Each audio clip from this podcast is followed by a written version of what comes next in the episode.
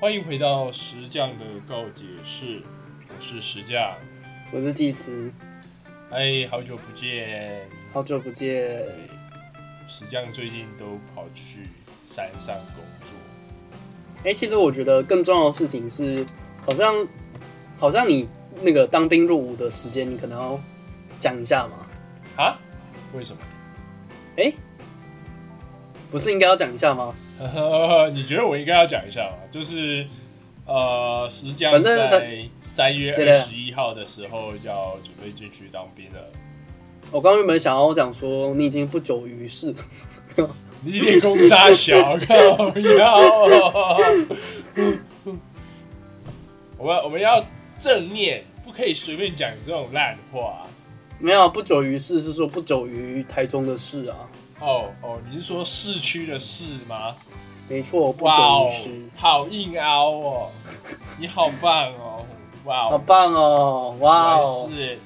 文学院文学院。啊，对哦。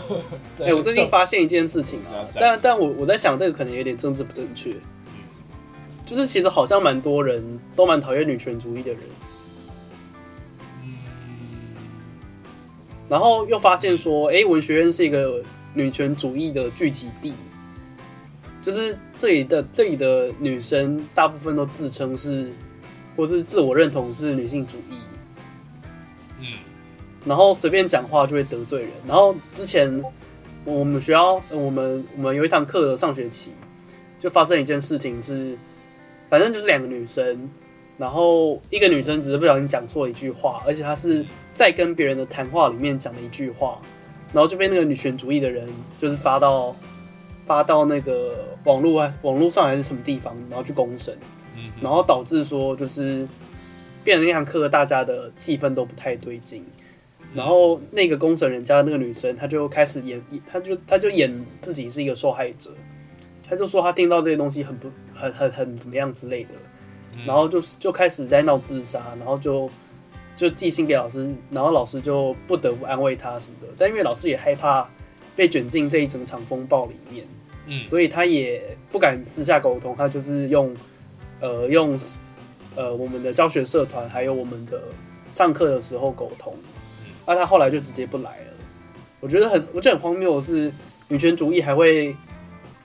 还会去检视自己女权主义同胞们的想法，但也不见得我那个同学他是受害者，他呃原受害者也不见得他是一个真的女权主义的人，可是她是个女生，所以就觉得嗯，女权主义真的是你放到男生身上可以用，你放女生身上也可以用。嗯然后会讲到这个点，是因为那天呃，因为我室友他很常在在谈女性主义的东西，然后他基本上他们的戏就是老师是女权主义的拥护者，嗯然后他每天每个礼拜的文本都在读女权主义类似的东西，然后就读的很心，他就读得很心烦。比如说我们寝室很常就在抱怨女权女权主义，嗯然后会突然讲到女权主义的一个点是，除了这个背景因素，就是我室友的部分，还有我那天去台北的时候找我朋友，然后他也我讲到女性主义，我讲到我室友的事情，然后他就跟我讲说，哎、你没看过一个图？然后这个图我在我房间也听过，然后我自己也看过，就是一个迷因图，就是有三杯水故事，我不知道你你有没有看过？没有，就是三杯水有一半，这三杯水都是一半。然后第一杯水的话，乐观主义的人会说，嗯，很好，我们还有一杯水。嗯悲观主义的人会说，嗯，真不好，我们只剩下一杯水，呃，只剩下半杯水。嗯，那女权主义的人会说，这边是想强奸我。哦，好不，然后我就觉得，干，这太地狱了。但确实好像是，好像是现阶段女权主义，嗯，进展的状况嘛，就是激进女权主义会把所有反对他们的一个声音都、嗯都贴上是一个性变态的标签。嗯这变成说，其实作为一个生理男性，其实会很害怕在公共场合去谈论有关于性别的事情，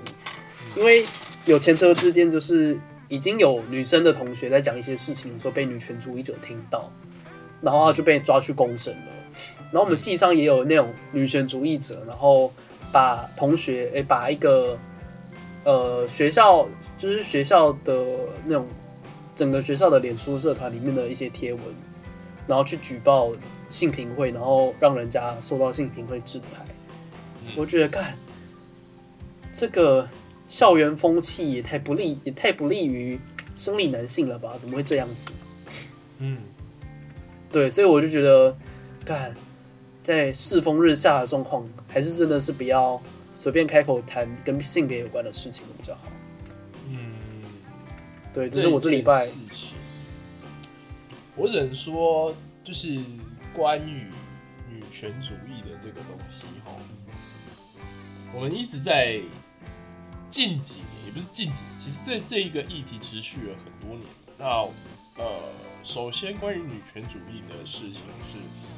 呃，我们期待能够就是呃，在不同性别之间找到呃找到可以就是互相认为平等的境界，然后那我觉得你说的这个比较激进的女权主义来说，就是她单纯只是呃，它单纯就是一个以女女权主义作为媒介的，就是激进主义，集权集权主义者啊，对，所以他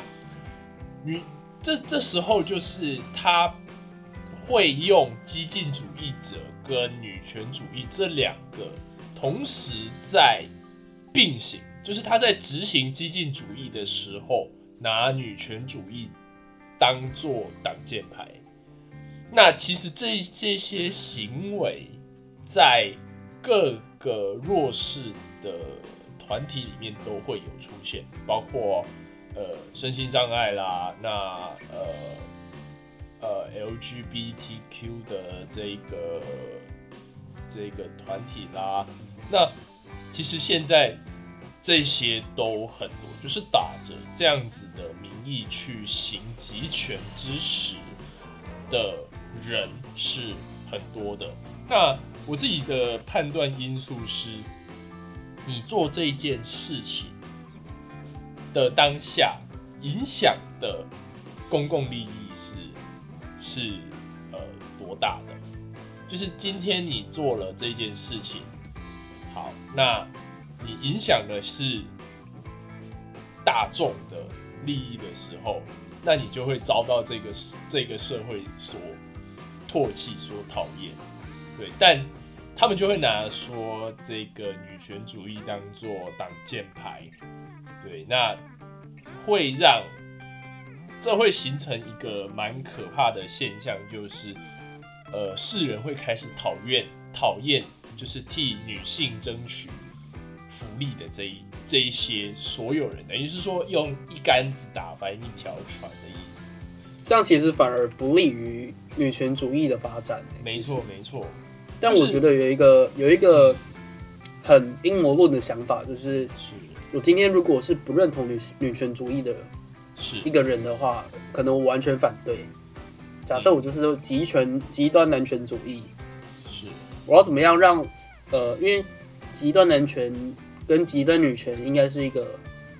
嗯一百趴的对手，嗯。所以我今天要消灭我对手的方法就是，我去假冒极端女权主义者，嗯，然后让世界上的人都讨厌极端女权主义者，是是，这是一个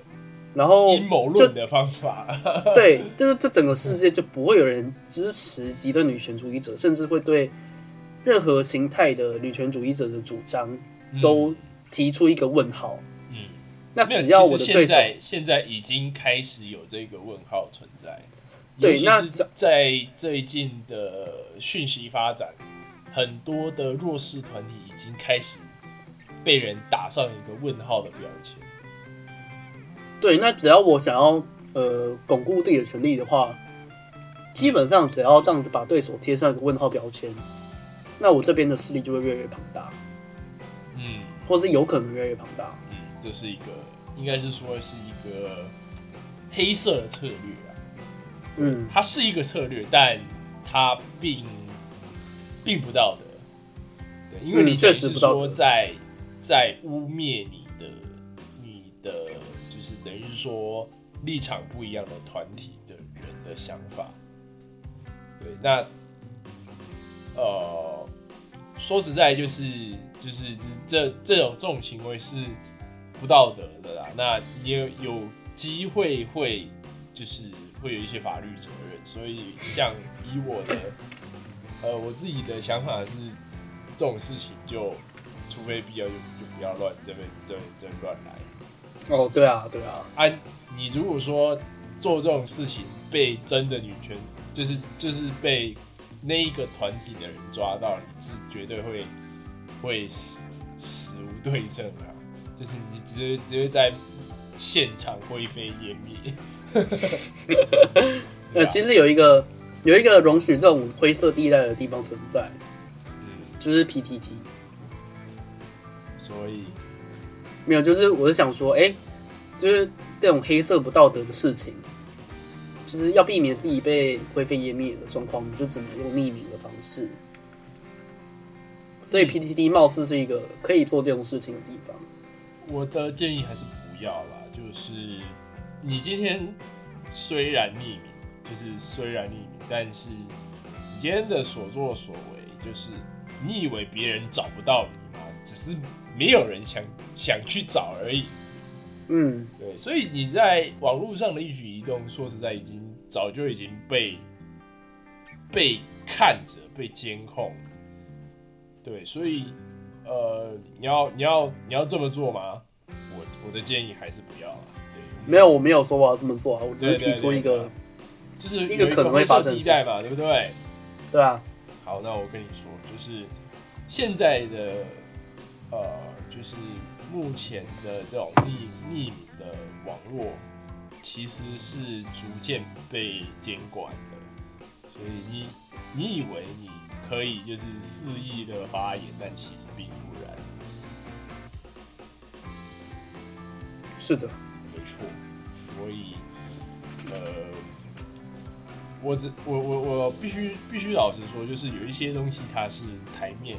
台面上跟台面下，这一点我觉得就是我们在活在这个世界上，还是比较必须要完全的去遵守它的规定，就是有一些台面下的东西，就是在台面下讲掉就好。嗯那像像就是很多的这种匿名社团，常常会尝试着把台面下的东西搬上来讲。那这时候一定是会会有会有一些这个舆论的这个受害者出现。对，那嗯像我自己的是是觉得说做这种事情蛮浪费时间，那我就不会这么干。嗯，确实蛮浪费时间的。啊，但是但是有些人就是靠这样子去去诋毁别人，或是去破坏一个人的成就，他会觉得很爽。那这个这种人就是他就是一个完完全全失败者，他没有办法从没有办法从现实生活中呃获得获得呃成就感，那他就是在网络上的键盘侠，他们就是一个 loser，没错，这就是一个 loser。没错，所以呃，反正就是现在就是这样。嗯，我觉得就是，即便是匿名，然后还是比较比较随意的去做这种事，因为其实有些人有些人他他的心理状况并不是像普通人想象的那么完完善。那你如果说长期用匿名的这样子肆无忌惮的去攻击人家，他如果真的哪天把自己挂了，这种这种就是这种诅咒是很可怕的。我们回到占星学来，这种神秘学来讲，这种诅咒你是扛不起的。哦，确实，那种神奇的回报力量可怕。对啊，所以我们我们还是不要不要这么干会比较好。我那天跟我一个同学在讲，我就是去年人在日本的时候，不是有那个有被法术攻击吗？嗯，然后我就讲了那个东西的回报这样子，嗯，然后就是其实要说什么命理上面有什么回报嘛，好像就是那种吧，就是你你做坏事，然后你在某一天有一个关键点要爆炸的时候，那个东西会加成上去，就它会帮你界限突破。呃，讲界限突破好好传神哦，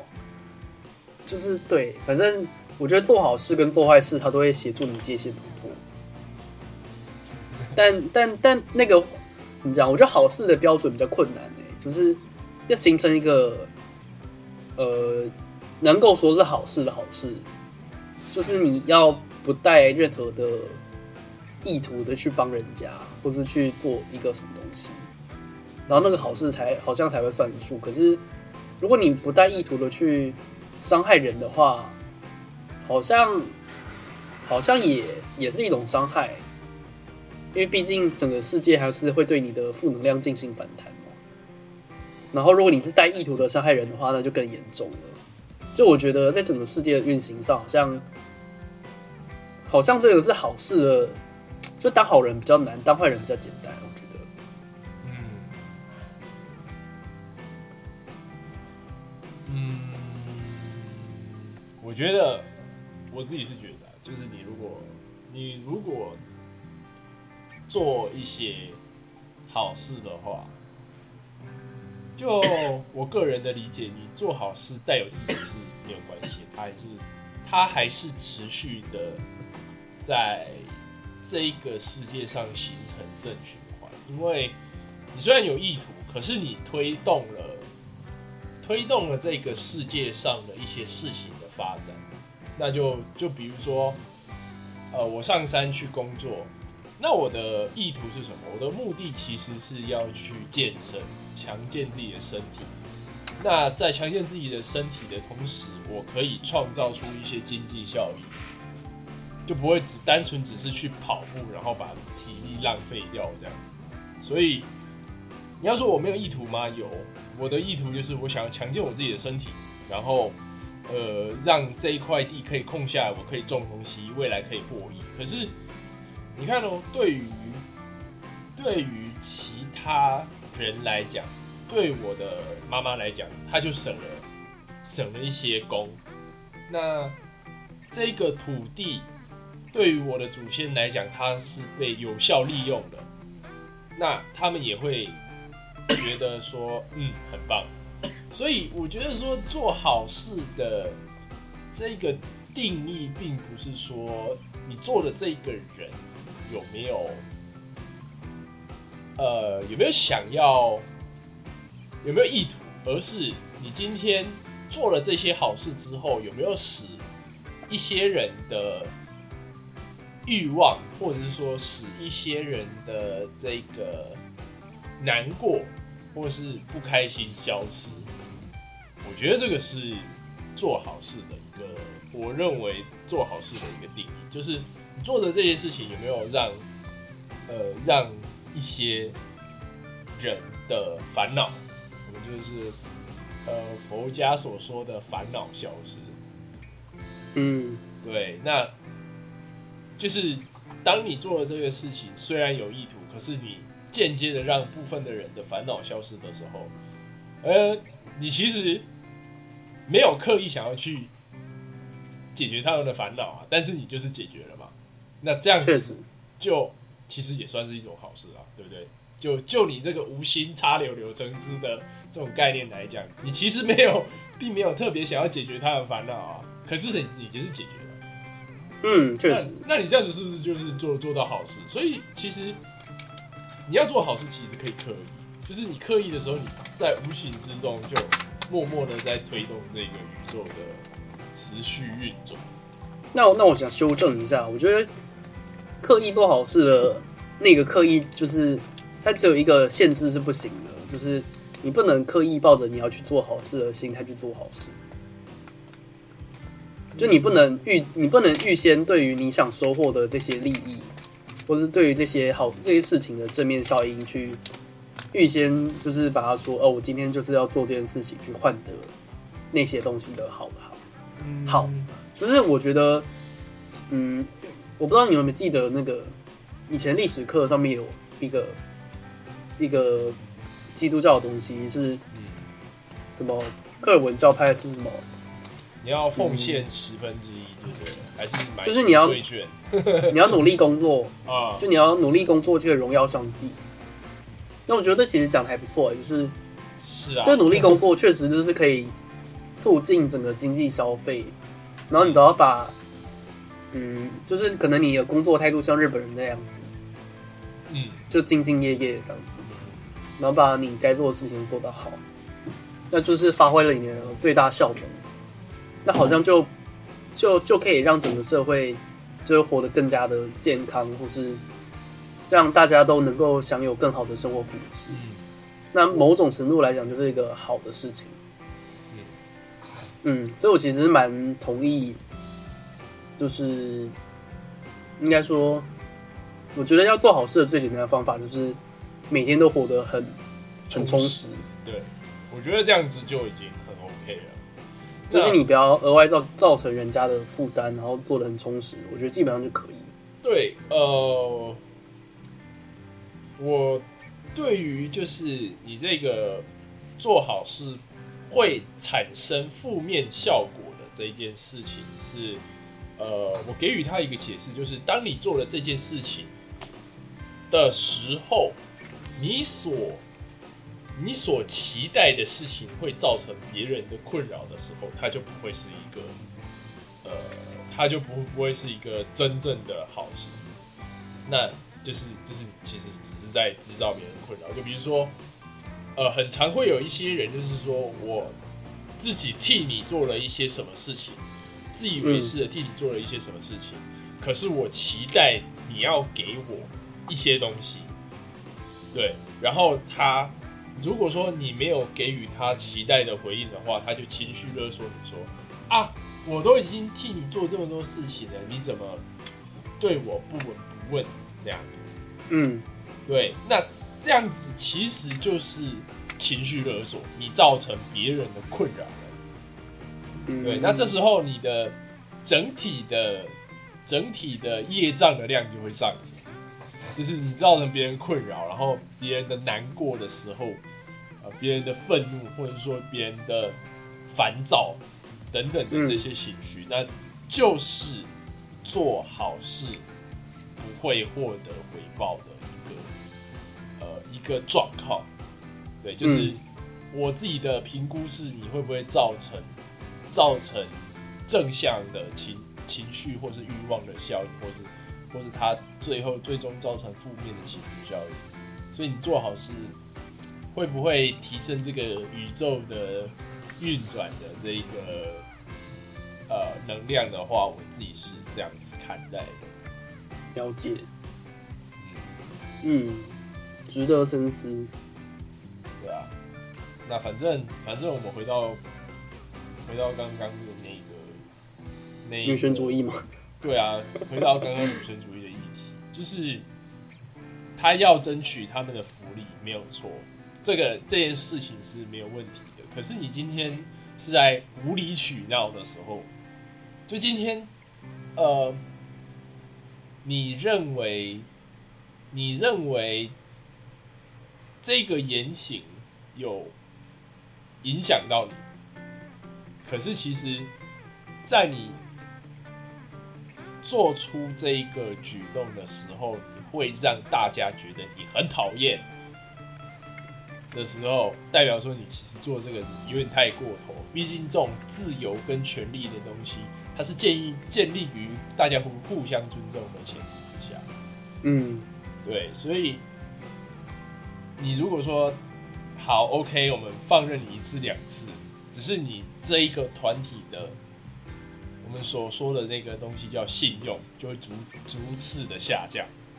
那没错到。到到最后那就是不理你。其实我觉得，我觉得可能女权主义，他们有的人可能也没有搞清楚女权主义是什么。对啊，没错，就是一方面是有些这种人，那另外一方面是，它只是一个主意而已，它不一定要当做是一个人生信仰。嗯，就是别人讲了一句话，然后为难了你的一个想法，但也不代表你在当下就会失去什么东西。嗯就是你要拿人家开刀，你也不一定要，你你可以你也可以挑一个目标比较大的人，你可以不用对你周遭的人去开刀，因为他们绝对不是女权主义，呃，就是你呃所属的女权主义所需要去对抗的一个标的，因为它太小了，就反而应该是针对于社会、国家、公益这种公共事务的一些部分去。呃，挥出你的女权主义之正义之权，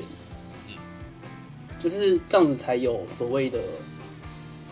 就是才说剑无虚发嘛，就是你不要浪费力气。所以，像我就觉得说，嗯，我那个性平会的那件事情，那个同学，就是一个，他只是想让人家知道，他很了解女权主义，或是哎，他很奉行女权主义。但我不觉得他懂女权主主义多少，或者说，嗯，他就只是对人家不爽而已。他透过女权主义当做他的剑，然后把人家刺杀。嗯，就其实女权主义它基本上应该不是什么，应该最主要的科系就是社会系跟哲学系在教这个东西。嗯，那文学系基本上可能碰到一点点，但我不觉得。嗯，我们文学系这种科系的人，有这么大的能耐可以去了解女权主义在讲什么？嗯，就我先不论他的，我先不论对于女权主义，他所主要的诉求的认知是在相同的工作条件下，你所付所你所创造的价值必须要与男性相就是呃。最最主要，他要解决问题是同工不同酬啦，就是从很久以前开始就会有，就是比如说相同的工作量产生，呃，因因为性别产生不一样的酬劳的状况。哦，这是法律上的平权问题啦。对，所以呃，这件事情必须要先，就是他最刚开始是从这件事情开始。但是你不能说啊，因为因为你是呃，因为你是女性，但是你在没有创造相同价值的前提之下，领的领的比呃领的比其他性别还要还要多。对，我觉得现现在他们已经开始逐渐朝向后面这个状态了。就他们想要做的比较少，但领的一样。没错，没错，就是做的比较做的比较少，然后领的一样。对，然后就会就会开始，呃呃，开始做一些蛮无法理理解的行为。那这时候就会就会被踏伐。我觉得这件事情如果是在就业绩制的产业上，我觉得还好。嗯，因为本来就是按你业绩去分配你的奖金。是，但如果是就那种固定薪资的话，哎，为什么同一个工作职位，但是人家就是可能业务奖金比你多？嗯，对他们就会去质疑说，哎，啊，我们不是都是同一个工作，为什么你可以拿比我多？所以这我自己认为这个是底薪制的一个最大的问题，就是你今天的底薪多少，然后当你领到这个底薪的时候。我们就去比较，你同样的底薪的时候，你到底能够创造多少价值？所以我一直，我个人其实对于底薪制是有一点，就是一半喜欢，因为毕竟它稳定有稳定，然后有保障，然后一半讨厌是它会造成整体的这个呃工作的效率产价值的产生效率下降，所以我。自己是推行是你有底薪，但是你的奖金的制度是完善的。哦，这不错，这不错。就是就是你有一个基本的底薪，不会让你饿死。其实底薪制有点像是公司规模的共产主义。对对对对对，就是就是，比如说哦，大家刚开始都领四万，这是我保障你的呃基础生活。可是当你想追求更好的生活的时候，你就必须要替公司创造更多的价值。那我觉得这样是 OK 的。嗯，这样是 OK 的，这样是 OK 的。就是呃，我有我有一个底薪，我不会因为这个，就是就是因为没有没有业绩的状态的时候，我就就饿死在路边。对，那但是但是你如果说想要赚更多的话，那我就是就是你要你要你要拿业绩出来，这个是嗯，完全是没有问题的。对，那呃，现在我看到一个很好的现象是，越越多的公司有逐渐靠向这样子的给薪方式。嗯，对，所以就是完全嗯。固定的薪水是，我个人是认为它是一个呃组织的内耗的一个一个制度啦。但我不知道为什么，就是明明很多书很多书都有这样写，可是啊、对于目前的改善的公司，我看到的并没有说很多。你说奖金制吗？对，就是奖金制最最直截了了当，就是直销产业跟业务。嗯，对，那呃，目那你我你的意思是说奖金制可以解决那个弊端？奖金制可以，就是就是底薪加奖金的这种复合制的薪水给你。这样子是好的啊，其实。对啊，对啊，就是是你可以底薪不用不用到一个月七八万，可是我一个月给你四万，可是你后续的东西你就要靠你自己能够产生多大的替公司产生多大的价值来对，是这样做没错。然后，呃，我我朋友他是在房中业工作，嗯他说他们公司有两种那个薪水制度，一种制度就是你无底，一种制度是有底。那有底的状况就是很好嘛，就是如果你当当个月没有卖出房子，那你还是有钱。可是如果你当个月卖出一栋两栋的话，那你还是一样那个那个薪水。但如果你是无底的话，那你就是看你怎么样卖，你就你就抽多少。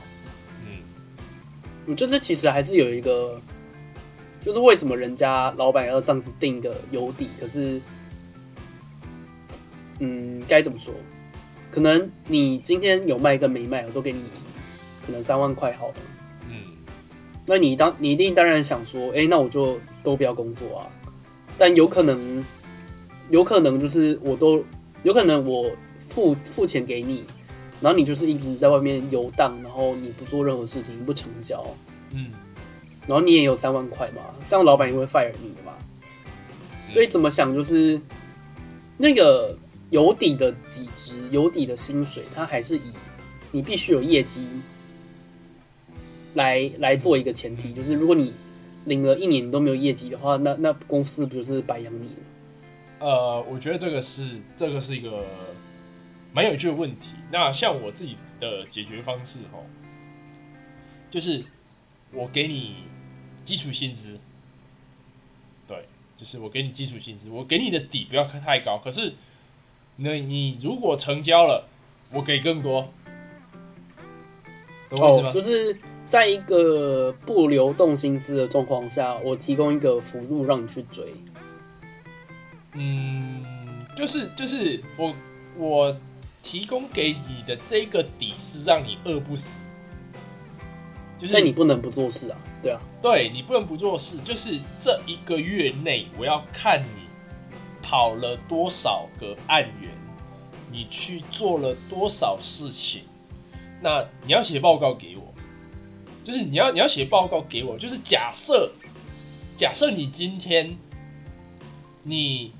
真的很认真，你三十天每一天一天跑一个案源，结果真的还都没有，那代表的一件事情是，第一个可能公司教你的方法不对，所以这个东西是主管要检讨的事情。嗯嗯，对，那这时候，今天你的员工用了你这一套方法去跑了三十组案源，一点成效都没有的时候，你这时候就要检讨自己了，就是嗯。你是不是给你的下属的指示有错，或者说你在业务上面本身就没有掌握的很好。嗯对，那这时候你就要跟老业务去集思广益，说，哎、你是怎么做到的？假如说你今天是这个这个房仲的经大经理之类的，就是代表说你的方法有问题。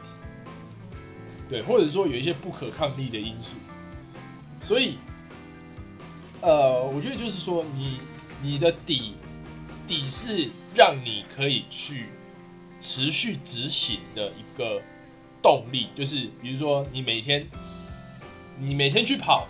啊，每天努力的跑，你去跑案源也好，你去跑客户也好，对，我们就以旁众来讲，你去跑案源也好，你去跑客户也好，然后你去跑完之后，每一次跑都做记录，对，那我这个底就是买你这个做记录的钱。嗯，可以理解。然后如果你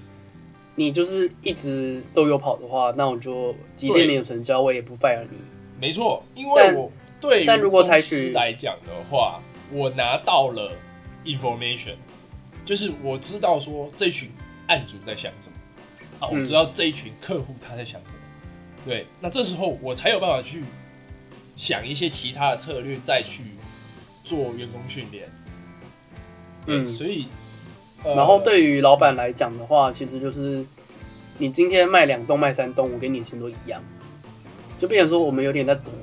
就是如果你今天哎运气很好卖了很多，那我还是那就变成老板赚嘛。那如果你今天运气不好，或者说你真的没有这么认真，你只是随便写个报告给我，那就当做我赔，因为你其实出去没有为我拿到真正的资讯，那你同时也没有真正成交。所以其实我觉得不 fire 那种在混的员工，其实也有一个这样的状况啊。因为假设他真的是真的是很衰很衰，一年当中没有几个客人，可是他刚好假设一年他报告都有认真做的话，那我觉得 OK，因为你替公司创造了价值。那我对，就是如果说他你的报告写完之后，我觉得 OK 的，然后那他能够分析出一些东西来的话，那我甚至是愿意给他加薪的，就是没有功劳，但是你有苦劳，因为这种情报收集的东西真的是需要花时间。嗯确实对，那假设，因为我之前遇过，就是呃，有人连续两个月一张单子也开不出去，然后你说哪个产业？呃，我就不说是哪一个产业，哦好，然后他连续两个月一张单子都开不出去，那为什么当时候老板没有把所有的业务全部 fire 掉？因为连老板自己一张单子也没有开开出去，你懂我意思吗？所以那你这样你这样要怪谁？你告诉我要怪谁？就整个公司都没有收入，那就不能怪他就等于是说，呃，整个公司它没有陌生开发的新客户，嗯哼哼一张都没有。嗯那我当时候有去有去协助他们厘清问题，但是呃，他们也没有人手去做我要说的这些气话，所以后来就这件事情就不了了之。对，那反正就是你今天业务型的东西，确实你必须要呃，你必须能不能成交，真的有时候真的运气成分还还算蛮大的。嗯对就是就是就是你基础的基础的专业训练充足的状态之下，你的运气好不好也是个问题。那我比较看重的是，今天你业务出去之后，你有没有替公司带来一些可用的情报？因为有时候是我们自己方法用错，嗯对，所以呃，如果说如果说就是呃，像以这种底，然后有奖金制的这种制度的话，我就是给你一个基本薪资之外，就是你每成交一单，我也给你更多。确实这样是一个比较好的奖励制度。没错，因为对于老板来讲，就是呃，对于老板来讲，你假设你的员工全部跑光光了的话，那谁要帮你做事情？你全部都要自己来吗？不可能啊！你会那反而会让效益下降。自己榨干。所以，首先就是要就是培养好自己的业务，跟等于是说自己的工替自己工作的人要好好的去培养。对，就包括我现在也是持续的有在培养我的我的设计师们。哎、我觉得很厉害，就是一开始在聊女权，然后现在聊到公司的东西，哦，就就领导力嘛，我是你不是谈到领导力吗？干干，你知道没有没有？因为其实我原本其实没有要谈领导力的，我原本真的随便聊天的，哦，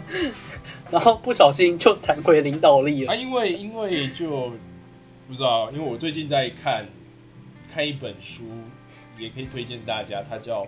PM 职涯发展成功手册》。我查看看，卓越产品经理技能框架与实践。对，那这个是我们产品前辈的呃推荐的书籍啦。吼，那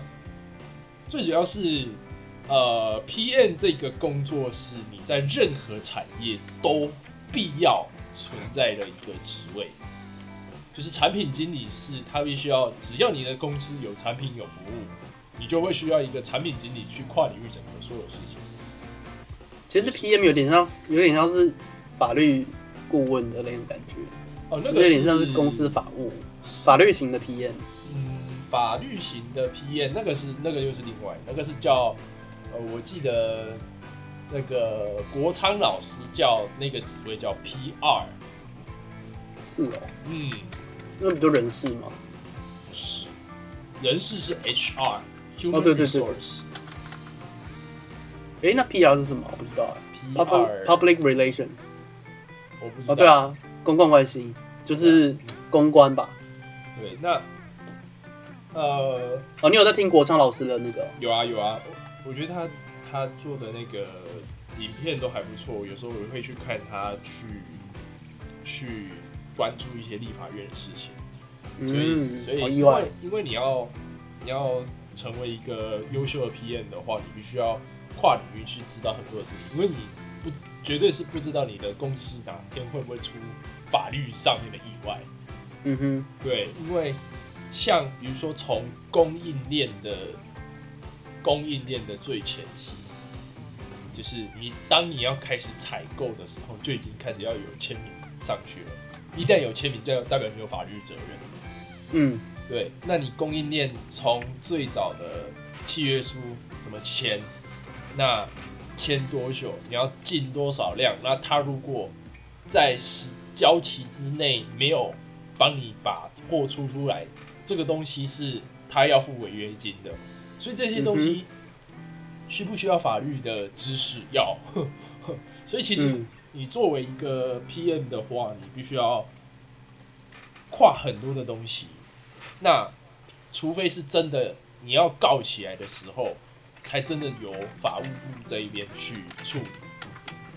因为你第一线遇到，一定不是一定不是法务部遇到，而是你遇到这件事情的时候，你到最后，呃，要有更专业的攻防的时候，就是请法务部出来。那这一件事情做的最彻底的有两家公司，一家是迪士尼，另外一家叫任天堂。嗯哼，对啊，那这两家公司靠着自己的法务部赚了很多钱。哦，因为那个啊，那个智慧财产权啊，没错，没错，就是用智慧财产权的东西，然后呃到处去告人，然后使他们公司的营收也不少，所以这一条也是他们的产品线之一。嗯，我知道，我知道，蛮厉害的一个想法。对啊以前在学，以前在学智慧财产权的时候，有发现这件事情。嗯，那呃，智慧财产权就是一个呃，它是可以作为在法律面的产品线的一条路。对，所以包括说版权、专利跟营业秘密的这三个大方向，都是可以产生相对应的利益的。嗯，对啊，对，所以这个这个也是一个赚钱的好渠道。没错，嗯，我最近在读的是，因为上课要读，可是我其实蛮不喜欢读的，在读心理学，然后再再读荣格，嗯，就会发现荣格讲的东西很多都很不哲学，很不宗教，就是很多东西都是我假设这样这样这样，那人应该就是这样这样这样，嗯所以那个东西它变成这样这样这样，然后他也没有说哎、诶为什么变那样，反正我觉得他这个不太喜欢心理学，就是我觉得它不是一个严谨的学科这样。嗯，然你说后心理学这件事情，对，我觉得心理学不是一个严谨的学科，它不是科学啦。你讲它是学科，我可以理解，可是我觉得它不是科学。然后我最近，我我那天去成品逛街的时候，然后就看到，然后就哎、诶很想买的这一本书，叫做《神圣的显现》，比较宗教、圣俗辩证与人类永恒的期盼。反正它是一个比较宗教学的东西。嗯。嗯，因为我记得好像有这个学科，然后这个东西真的是蛮有趣的，就我觉得它有点像是祭司宇宙论的延伸到哲学层面的第一个阶梯或第二阶梯，嗯。就是我之前好像有跟你讲过我的技能树吧，就有一个技能树是魔法嘛，对，然后魔法那边我我有讲到我有连到哲学，对不对？嗯然后我最近在开展，我有讲过吗？就是私底下就是我有在发展历史之流、历史历史技能树，好像没有，没有。但但这个但这个神圣显现这本书，它的宗教学的这个定位，我觉得应该是放在，应该是放在哲学跟历史之下，嗯对，所以我觉得哎、诶其实蛮有趣的。然后我看了之后也觉得它的内容蛮蛮神奇的，可以念一下它的目录给你听。嗯，等一下，哎、我看一下手机里面的的照片。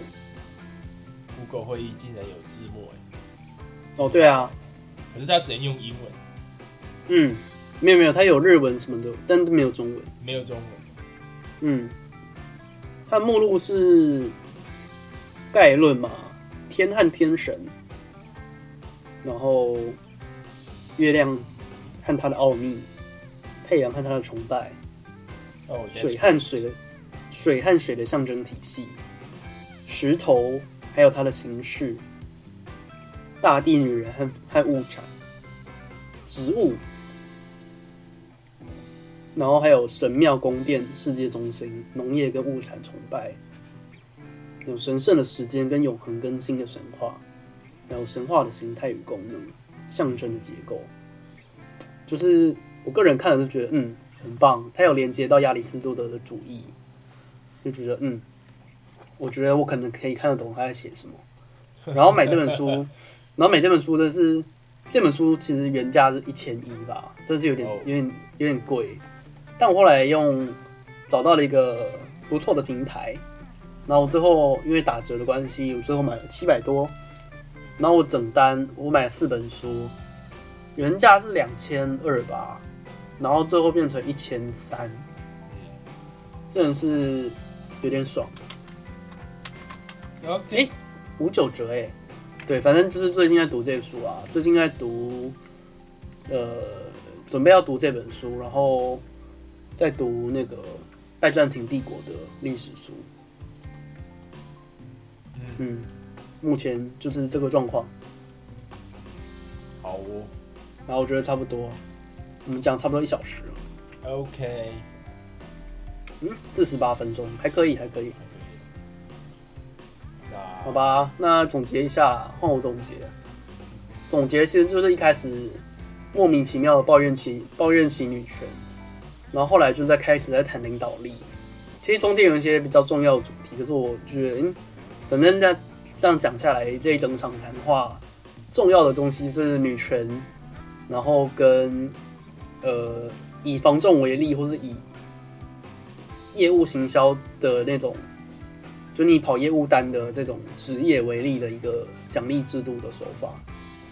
对，然后结论就是用底薪再加上奖金制度的混合混合薪水，其实会是对于人性最最简单的解决方法，就是最能够符合大家工作的 motivation 的这种状况。嗯嗯，哦，还有一个，刚刚一个重要的重点是善，就是究竟什么是善？我觉得本集的 title 可以叫成女性主义及其善意，然后就会被一大堆女性主义的人攻击。好可怕。我然后然后那个什么，我们的频道就直接被下降这样。拜，大家再见。石家是真的要去告解了。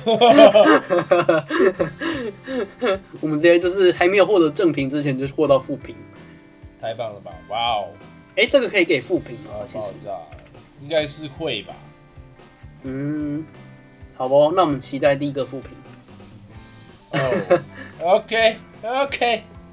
OK，OK，我觉得英文字幕真的好好玩，害得我等一下很想用英文来来结尾。like J Way，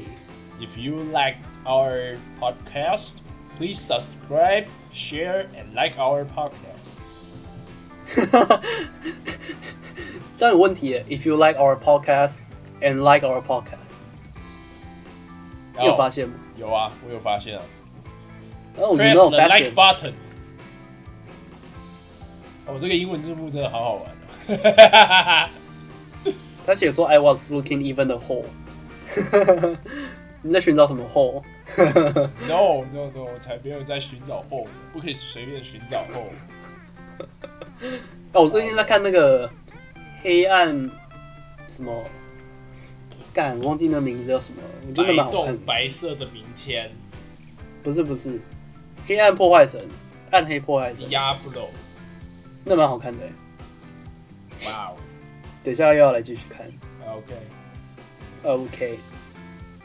英文字幕真的好好玩。好，那感谢大家今天收听今天的时间告解释。那如果喜欢的话，帮我们按赞、订阅、加分享。如果还想要听什么样子的内容的话，欢迎到我们的射日真心粉丝专业。那在任何的留言底下留下你想要听的内容。对，那如果有对于择时有兴趣的朋友们，也可以加入我们的戴伦的择时社团。那里面会提供一些可以使用的择时的好时间，让大家的生活更加顺利。那今天的实将告解师到这边结束。那感谢大家今天收听，我是石匠。我是祭司，就是你今天没有卡词哎，然后刚刚他的那个，我们现在都英文字幕嘛，但你刚刚讲中文的时候，它里面出现 Darren，就蛮厉害的是，干他怎么知道是我？干这什么神奇的啊 AI？、，Darren 就是个英文嘛，他就是丁，他他就是英文。没有没有没有 Yes 没有 English。没有没有，你刚刚没有讲到 Darren，可是他他听到的是 Darren，你看他还是有 Darren 的。没有那是我讲他，我那是因为我讲 Darren，他才他才写出 Darren。OK，let's、get the hell out of here。哎，拜。耶，拜拜，拜拜。我要要按暂停。